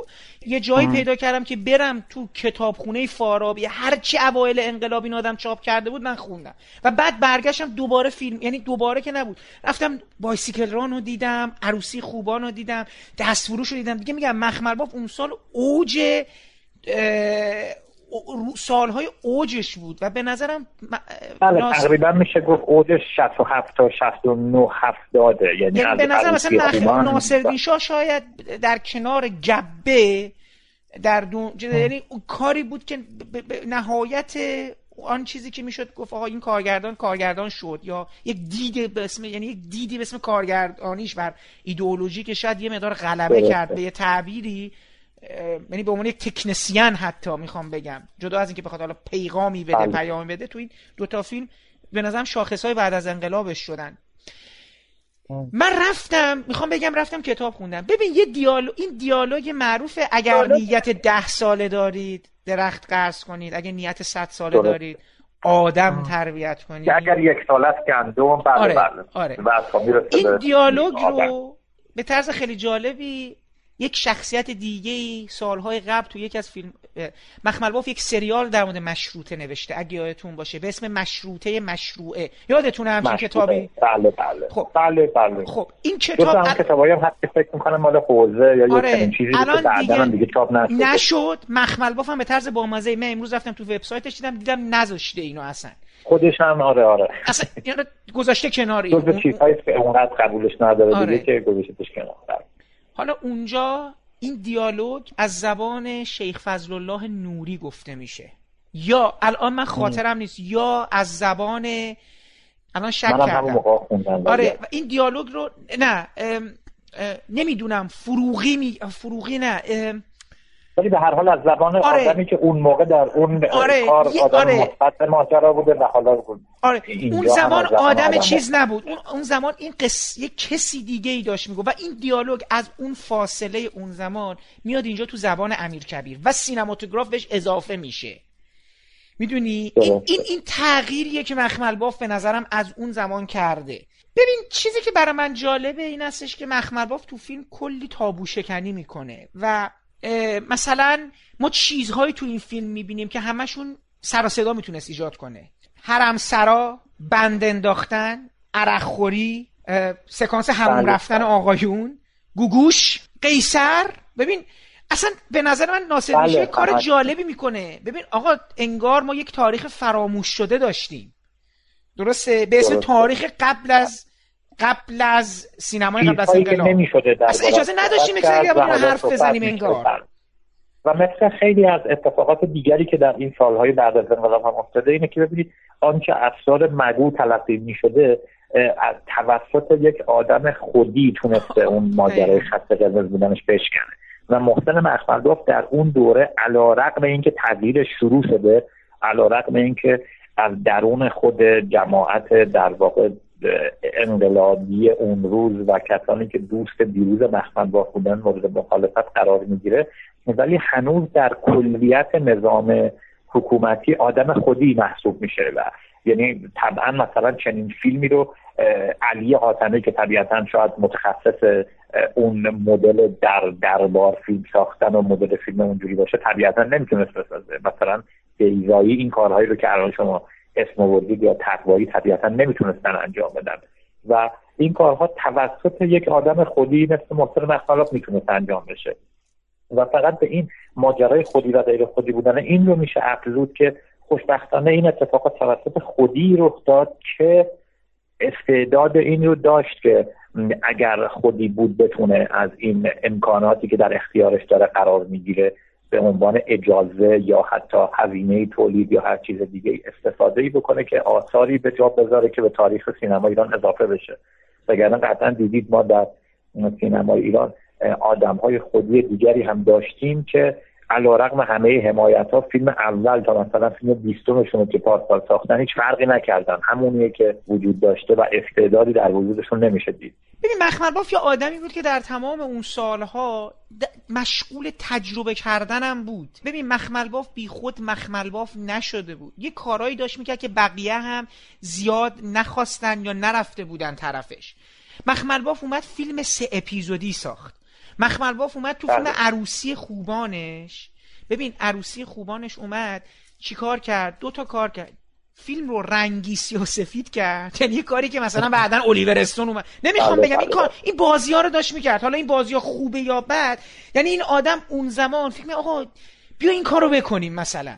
می‌دونی؟ بیا یه جوری که هنوز تو احساس چیز نداری دیگه یعنی آره. وقتی هنوز احساس این که من سینماگر مهم می شدم من تثبیت شدم من چنین چیزی رو آره. وقتی نداری پس راحت تر تجربه می‌کنی و این خودش خیلی چیز خوبیه دیگه یعنی این چیزهایی که الان دارید شما مثال می‌زنید همون کارهاییه که مخبرباب از یک جایی به بعد که خب طبیعتا خودش هم این حس رو پیدا کرد که شده یک فیلم تازه تثبیت شده دیگه از این تجربه گرایان نکرد یعنی نرفت دیگه به سمت تجربه و اون بخش های جذاب سینمای محسن محمد که یک بخشیش همین موارد مورد اشاره است ما دیگه بعدا ندیدیم. ببین فیلم های مخمل با فیلم های به یه زبانی هارشی بود. فیلم های تندی بود. بله. یعنی اعتراض های شدیدی داشت می‌کرد. الان شما شاید مثلا باسیکل ران رو ببینید تأکیدهای مخمل باف شاید شما رو اذیت بکنه. قطعا تاکیدهای مخمل باف در عروسی خوبان شما رو اذیت خواهد کرد. یعنی میگه بله، شعاریه بله. خیلی راحت. ولی نکته اینجاست ببین فقط شعار نبود. اون سکانسی که میادش ببین این فیلم ها تصاویری بود که اون زمان با فیلم های دیگه تصاویرش فاصله می‌گرفت. اونجایی که میومد مثلا حاجی چیز می‌کرد یه جایی هست که دارن تایپ می‌کنن و پشت سرش دارن در مورد بله، عروسی می‌کنن حاجی دیوونه میشه. آره. بله بله. حاجی دیوونه میشه آره خب بعدا هیچ کم دیگه این کارو نکرد. می‌خوام بهت بگم یعنی یه آدمی اومد یه کاری کرد. کسی دیگه هم نیومد دیگه خب اینو تصحیحش کنه بگی مثلا این این این مالی خولیا رو این دیوانگی و این جنون رو جای دیگه استفاده کنه. بدبینی هم یه چیزی می‌خواستم بگم. ببین مخمل باف دقیقا همین نکتهش بود که به نظرم مخمل باف رو دوباره متفاوتش میگه یادت مثلا اون زمان مطال... قصه نوشته بود به نام جراحی روح. یادته همون بله بله. همون باغ بلور؟ رو کاغذم که میخوندیش اصلا اذیت کننده آره بود. با... شاید معادل تصویریش مثلا اون سکانس تزریق فیلم عروسی خوبا اون نمای کاملا بسته ای که اصلا به قصد اذیت کردن تماشاگر و منتقل کردن حس اون شخصیت به بیننده در واقع ساخته شده. آره دیگه اون بود. بعد مثلا همون چیزو می‌خوام بهت بگم. رمان باغ بلور رو یادتونه؟ ببین تو باغ بلور عملا در مورد یه سری خانواده شهدا و ایناست دیگه. ولی چقدر اون فضا تلخ و سیاه و این زن اون میشه اون کتک داره می‌زنه. یه فصل دوازده داشت قصه خورشید خانوم بود. من اسما رو امیدوارم یادم یعنی خورشید خانوم اون خانوم اونجا بود که این مثل که قصه گذشته شو داشت می‌گفت که با مردای زیادی تو رابطه بوده. بله یه شخصیت آره عجیب بود. و آخرش هم اگه یاد باشه اصلا شخصیت اصلی ما ول می‌کنه میره و بچه دست یه زن دیگه میمونه. بله بله. انقدر تلخ تو دست فروش انقدر الان اینو حرفا رو که آدم می‌زنه بعضی خیال می‌کنن که داره توهین می‌کنه. نمی‌خوام دوتا رو با هم مقایسه کنم. ولی اون زمان از مخمل باف یک تعمی می‌دیدم از صادق هدایت.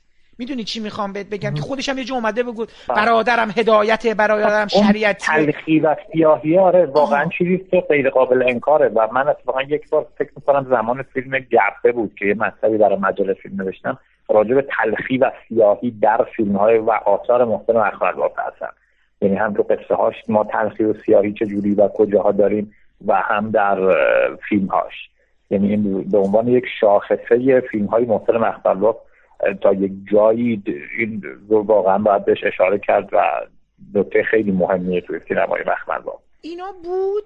ولی می‌خوام بگم که ولی یه چون یه مقدار چیز ایمانی هم داشت. مثلا تو همون باغ بلور تهش از سینه اون خانوم شیر جاری می‌شد برای اون بچه. بایسیکل ران هنوز میچرخه. حاجی می اومده ببین جالبه این فیلم ها با فیلم ها فرق داشت. فیلم ها تلختر بود.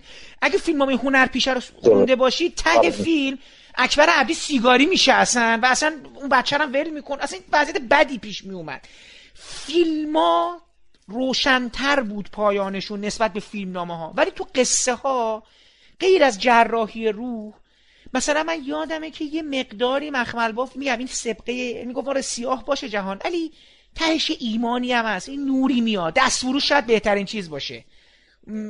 چیزی از جنس امید و آرزو در واقع یعنی واقعیت رو داره تلخ نشون می‌دهد ولی حتی در همین ناصر دیشا هم همونجوری که من اشاره کردم. قبل ببینید یه دایره بسته داریم ته فیلم اگر اون صحنه های در آغوش کشیدن و اون در واقع اون صحنه های سیاه پارادیزوی رو ازش حذف بکنید فیلم تهش که توی آتیه نشسته تنها اونجا عملا پایان واقعیت اونجاست.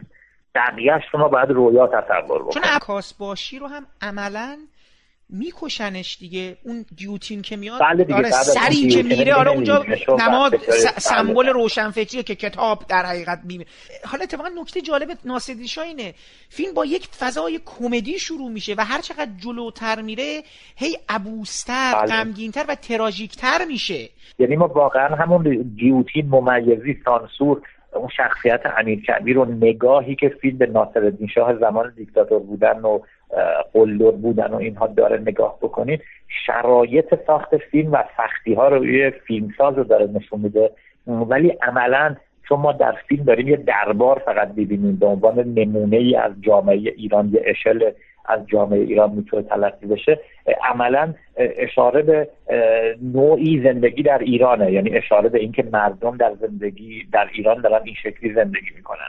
یا اینکه بجز اون جمله معروف همون اگر نیت صد سال دارید که شما اشاره کردید. یکی از چیزهای یعنی یکی از نقاط عطف فیلم به نظر من همون جایی است که اشاره به وضع قوانین سانسور داره بله. بعد از این ما داره خفیف میشه که با اون صدای خاص ما میشنویم که گفته میشه سینماگر محبوس اموالش مضبوط مطالبات دیدانی مخوض وسایلش معدوم و نظم عمومی محفوظ خواهد ماند. یعنی این تیکه آخر که میگه و نظم عمومی محفوظ خواهد ماند. در واقع خلاصه ای از تمام بجروبه بندهای تاریخ در ایرانه که هر محدودیتی به این دلیل اتفاق افتاده و اینجوری عنوان شده که خب برای حفظ آرامش جامعه است. یعنی عملا ما داریم فقط سینما نیست. در دل اشاره به این سختی ها و سانسورها ما داریم زندگی در ایران رو می‌بینیم توی همین فیلم. ببین من به نظرم تنها فیلم سینما ایرانه به یه تعبیری به یه تعبیری شاید شروع این نقطه باشه. شروع می‌کنه با فیلم های دیگه شوخی کردن. این خود رگبار رو که یه مقدار دست میندازه به نظرم. مثلا کلا این قامت ولی دست انداختن جنس چیز دیگه. یعنی اینکه اون تجلیل سر جاش وجود آره، داره در. کلیتش. آره. با- بله ولی در واقع یه جور شوخی کردن با اون چیزهایی است که براش حالا دوست داشتنیه. که به نظرم مهمترین شوخی فیلم میاد اون جایی که با فیلم سهراب شهید سالس شوخی می‌کنه اتفاقا. یعنی به نظرم خیلی اون شوخی شوخی بسیار جالبیه که با طبیعت بیجان وقتی که این این سوزنه رو می‌خوان نخ بکنن این سوزنه نخ نمیشه و اینقدر طول می‌کشه ملت خوابشون میره بعد این مجبور میشه بایسیکل رانو بیاره. یعنی می‌دونی حتی به نظرم حتی شاید یه جایی خودش هم بعدش دست میندازه. یعنی من اون بارهایی که بار آره اول که فیلمو دیدم خیلی برام تلخ بود. ولی بعدا که دیدم دیدم نه این داره با با همه چی داره شوخی می‌کنه. یعنی این این به قول معروف این سینمای قبلی رو با, با این جنس در آمیخته این که حالا مثلا شما میرید قیصر رو میاری. بعد اونجا میگه میگه تو چه امیری؟ تو دیگه کی هستی؟ و امیر صغیر و کبیرش هم رحم نمی‌کنی. اینو از تو پرده میره. ببین یه کارهایی کرد. کمتر فیلم سازی دیدم. که بیاد تو فیلماش فیلمای همکارای خودش حالا شوخی کنه یا بهشون یه جوری ازشون وام بگیره. چون این یه چیز معموله در غرب. اینجا یه خود کمتر غیر از بکنم جریان فالوورایی که از کیارستمی ما داشتیم کسی دیگه مثلا نیومد مثلا شاید با بیزایی شوخی بکنه شاید دلیلش اینه که خب چیز ما خیلی بیننده پیگیر به اون معنایی که متوجه اون ارجاعات به فیلم های دیگه بشه نداریم و تو سینما جواب نمیده.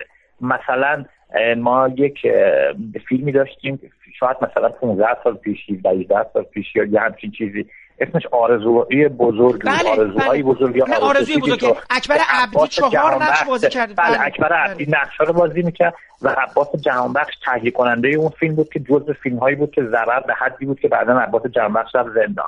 این فیلم رو یادم توی جشنواره که ما دیدیم اصلا سالن از خنده منفجر می‌شد. به این دلیل که مثلا اشاره فیلمساز رو به مجید مدرسی همه میفهمیدن. مثلا اشاره فیلمساز رو به مرتضا شایسته همه میفهمیدن. ولی فیلم اکران شد و فیلم کاملا شکست خورد. چون تماشاچی اصلا نمی‌فهمید که خب مثلا اون موقع ما کادر فیلم داشتیم و مجید مدرسی. خب کادر فیلم مثلا چیست؟ مجید مدرسی کیست؟ بیننده اینها رو نمی‌فهمید و جواب نمی‌داد. درست. اما الان ما بتونیم حالا برگردیم به بحث ناصرالدین شاه ارجاهای این فیلم شما تو این فیلم خب خیلی داریم فیلم می‌بینیم دیگه تیکه های از فیلم های دیگه تاریخ سینما رو. ارجا دادن های محسن مخمندوف به تاریخ سینمای ایران طوریه که اگه کسی اون فیلم ها رو هم ندیده باشه متوجه اون ظرافت موضوع نمیشه. ولی به خودی خود در روال منطقی سیر فیلم برای بیننده معناپذیر بال. یعنی سطح دریافت و لذت تماشاگر متفاوت میشه فقط. اینجوری نیست که بیننده کلا نفهمه چی شد. یک چیزی است که تو اگر متوجه نکته شدی بیشتر لذت می‌بری اگر نشدی هم در سیر قصه خلایی برات پیش نمیاد. همینجوری پیش میری و باز هم برات مفهومه. و به این هم اشاره بکنیم که ما تعداد زیادی نسبتا داریم از فیلم های تاریخ سینما ایران رو در اینجا می‌بینیم که در هم از فیلم های خوب و بد با همه. یعنی یه سری شاخصه یه سریش فیلم فارسیه و مخمل باف هم نگاه نقادانه ای نداره نسبت به این قضیه. یعنی مدل روایت این فیلم طوری نیست که بیاد بگه این فیلم بد است این فیلم خوب است. یک جوری فیلمساز از زاویه در واقع یک دانای کلی از اون بالا داره نگاه می‌کنه و این پایین در کنار فیلم ها نیست که مشغول قضاوت و داوری بشه. یعنی اینکه نمیاد مثلا میگه کلا مخمدی های فیلم فارسی و سینمای گنج قارونی و تخمیق تماشاگر با بعضی فیلم ها و اینها بد بودند و مثلا این فیلم ها خوب بودند. وارد ارزیابی کیفی نمونه هایی که داره به ما نشون میده نمیشه. گرچه بر اساس در واقع خود نوع روایتی که داره اتفاق میفته اشاره های ظریفی داره به نازل بودن برخی فیلم ها مثلا در یه جایی از فیلم اون یکی از زنان دربار به عکاس باشی برمیگرده میگه که خب تو همون صنعتی رو می‌کنی که ملیجک هم می‌تونه بکنه دیگه. یعنی اشاره به سرگرمی سازی که دربار از فیلمساز می‌خواد. یا اینکه مثلا مشهورترین چیزی که مثال سینمای فیلم فارسی ایرانه که بهش گفته میشه سینمای آبگوشتی دیگه از همون دیدن تصویر آبگوشت میاد. ما بعد از سکانس در واقع دیزی خوردن فیلم گنج قارون سکانس بعدیش که می‌بینیم می‌بینیم همراهی درباریات اونا هم همه نشستن دارن آبگوش می‌خورن. که خب یعنی همراهی در واقع اون نوعی از حکومت با نوعی از سینمایی که مخصوص عامه بود. یعنی اینجا اتفاقی که میفته اینه که اینجا هم با ظرافت داره حرفایی زده میشه ولی نه از جنس تفکیک بین سینمای خوب سینمای بد و قضاوت و داوری کردن بین آنچه که داریم تو سینما ببینیم یه چیز رو قبول داری که فیلم به اون اندازه ای که باید و شاید نرفتن؟ یعنی چیز نشد. ببین من اینجوری می‌خوام بهت بگم. مجله فیلم قبل فیلم خیلی فیلم گنده شد خب؟ ولی مجله فیلم بعدش هیچ یه پرونده رفت. پرونده نرفت حتی پرونده در مورد فیلم نرفت. ببینید بعد از اینکه فیلم تو جشنواره نمایش داده شد در ادامه اون حمله هایی که به محسن مخملوف برای نوبت عاشقی و شبهای زنده شده بود دوباره کیخان و رسانه های اون طرفی به فیلم حمله کردند. یعنی فضایی پیش اومد که به هر حال شاید یک جایی مثل مجله فیلم در بخش خصوصی یا جاهای دیگری که الان من تو ذهنم می‌ذاری شاید یکی دو تا هفته نامه دیگه داشتیم که خصوصی تلقی می شدن اونها در یک موضع احتیاطی قرار گرفتن. این رو به هر حال در نظر بگیریم. فضای اون سالها رو که فیلم مورد حمله قرار گرفت بعد از جشنواره تا زمان اکران. الان که برمیگردی و فیلم رو دوباره می‌بینی حالا دوست دارم که بشه ضعفاشو به من بگی. بگی چه فیلم به نظرت چه چیزهایی؟ من یه مقدار احساس کردم که فیلم یه خود تکه تکه است یه خورده. احساس کردم که مثلا یه مقدار تعملش روی قسمت دختر لور خیلی زیادتر از اون. حالا شاید یه آغازه. من دارم احساس می‌کنم که خیلی خیلی این ماجرا روش تعمل میشه. بماند که خب البته کور اصلی این که عاشق سینما شدن و عاشق گلنار شدن. بعد یه مقدار وقت بگیره. شاید یه چیزای دیگه که اون زمان هم گفتن که آقا تصویری که مخمل از قبل ایران داره و سینمای قبل و بعد داره تصویر کامل و جامعی نیست. نه سینمای قبل از انقلاب این بود که مخمل واف نشون داد نه سینمای بعد از انقلاب آن بود که در پنج دقیقه ثانیه مثلا چه دو دقیقه آخر نشون داد. حالا این چیزایی بوده. ولی مثلا میگم من بازیگری رو یک نقطه قوت می‌دونم توی فیلم. یعنی بله، کستینگ خیلی خوبی داره. تو به من بگو که الان که فیلم رو دوباره دیدی بعد از این همه سال چه جوریه برات فیلم الان بعد از 25 سال؟ چون 25 سال فیلم میگذره. ببینید فیلم من اون سال توی جشنواره به اولین بار دیدم و همین دیشب برای آخرین بار. من هم اشاره کردم که محسن مخبرات موقعی این فیلم رو می‌سازه که حس نوستالژیکی نسبت به سینمای قبل از انقلاب ندارد. خود من هم در سن سالی و در دوره این فیلم رو دیدم که خیلی از اون فیلم هایی که تو فیلم ناصر میشه داره بهش ارجاع داده میشه رو ندیده بودم. خودم خیلی همه در واقع آنچه از سینمای قبل از انقلاب موجود بود روی نوار ویدیو ندیده بودم.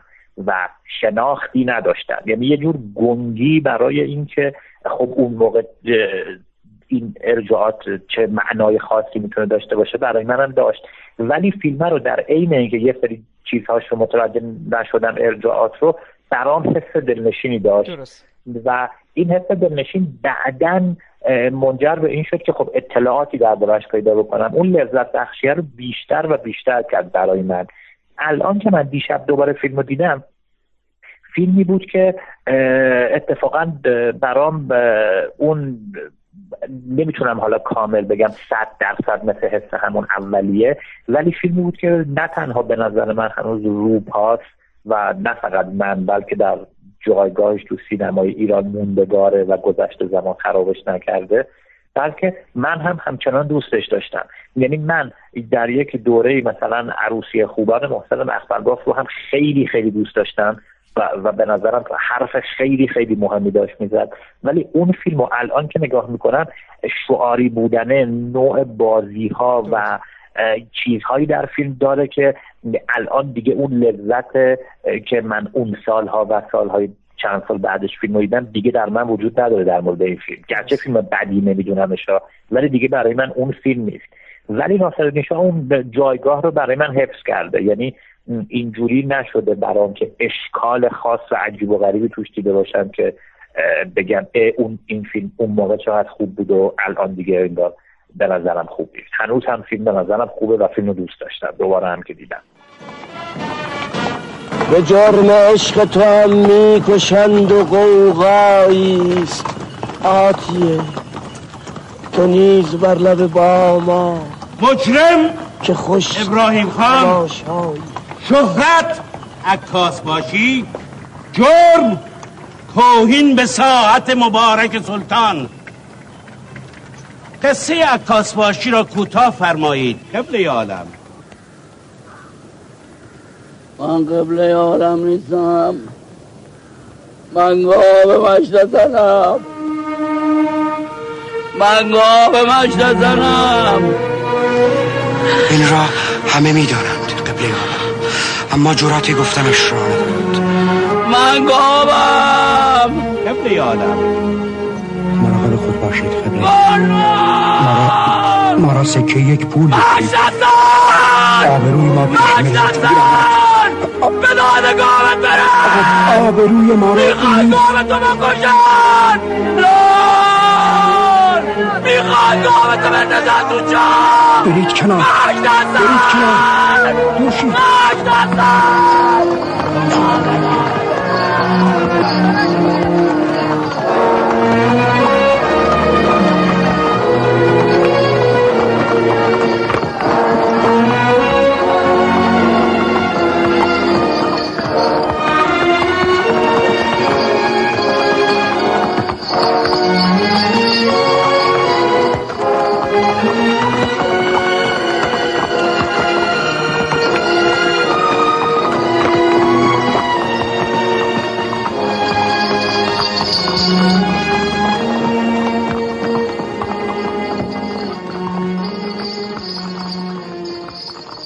پادکست هم همینجا به پایان می‌رسه و من امیدوارم تونسته باشم در حد توانم دوباره خاطر یکی از فیلم های محبوب و مهم زندگیم رو از سینمای ایران برای شما زنده کرده باشم. همونطوری هم که پیشتر وعده داده بودم در قسمت بعدی ابدیت و یک روز شما شنونده صحبت های خانم عاطفه رضوی و آقای مسعود کرامتی و تجربه بازی و همکاریشون با رسول ملا پور در فیلم های نجات یافتگان و سفر به چذابه خواهید بود. پیش از خدافزی هم باید برای رعایت نصف نیمه حق معلف به قطعات موسیقی که از اونها در این پادکست استفاده کردم اشاره کنم. موسیقی تیتراژ با عنوان رقص گدایی از ساخته های گروه کلزماتیکس هستش و برگرفته از آلبوم جنزده باقی قطعات عبارتند از موسیقی متن فیلم رگبار ساخته شیدا قرچداقی و موسیقی متن فیلم ناصرالدین شاه آکتور سینما ساخته مجید انتظامی و با اجرای پیانوی مرحوم آندره آرزومانیان. من برای پایان این پادکست هم بخشی از باله گیانه ساخته آرام خاچتوریان رو براتون انتخاب کردم. این قطعه اجرای دیگری از همون قطعه است که ما در کنار خاطرات ابراهیم خان عکاس باشی. از سفرش در کنار مزفردین شاه به پاریس در ابتدای فیلم میشنویم. تا برنامه بعدی و گفتگو با عاطفه رضوی و مسعود کرامتی خدا حافظ و با هم گوش می‌کنیم به باله گیانه ساخته آرام خاچتوریا.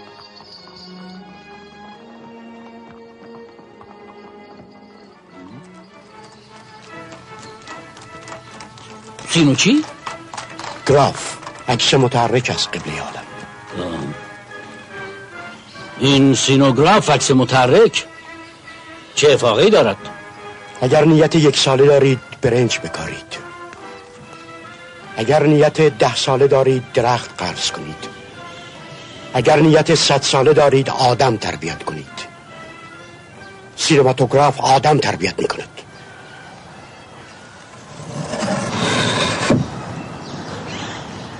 عکاس باشی حکایت کند.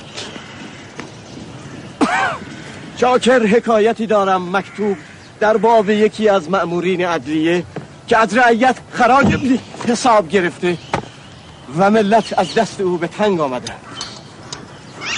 قبله عالم این حکایت نظمیه را تضعیف می کند رشفخاری نظمیه را تضعیف می کند قبل عالم. رشفخاری نظمیه را تضعیف تعجیل کن.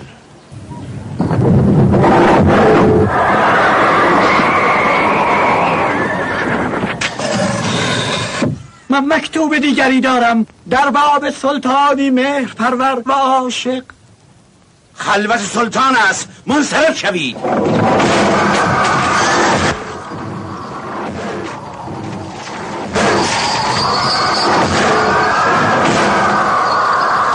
قصه این آن رها کن. حکایت خود را سند کن. حکایت خود را بگو. حکایتی دارم نامکتوب در باب رژیسوری که عقب سوژه میگردد. شخصی را مییابد که با سینماتوگراف دشمن حربی چون نمی‌شناسد. رژیسور از یومیات او فیلم برداشت می‌کند. شخص خود را بر پرده تماشا کرده. با سینماتوگراف آشتی می‌کند. نام این سوژه را گذاشتم حاجی آقا اکتر سینما.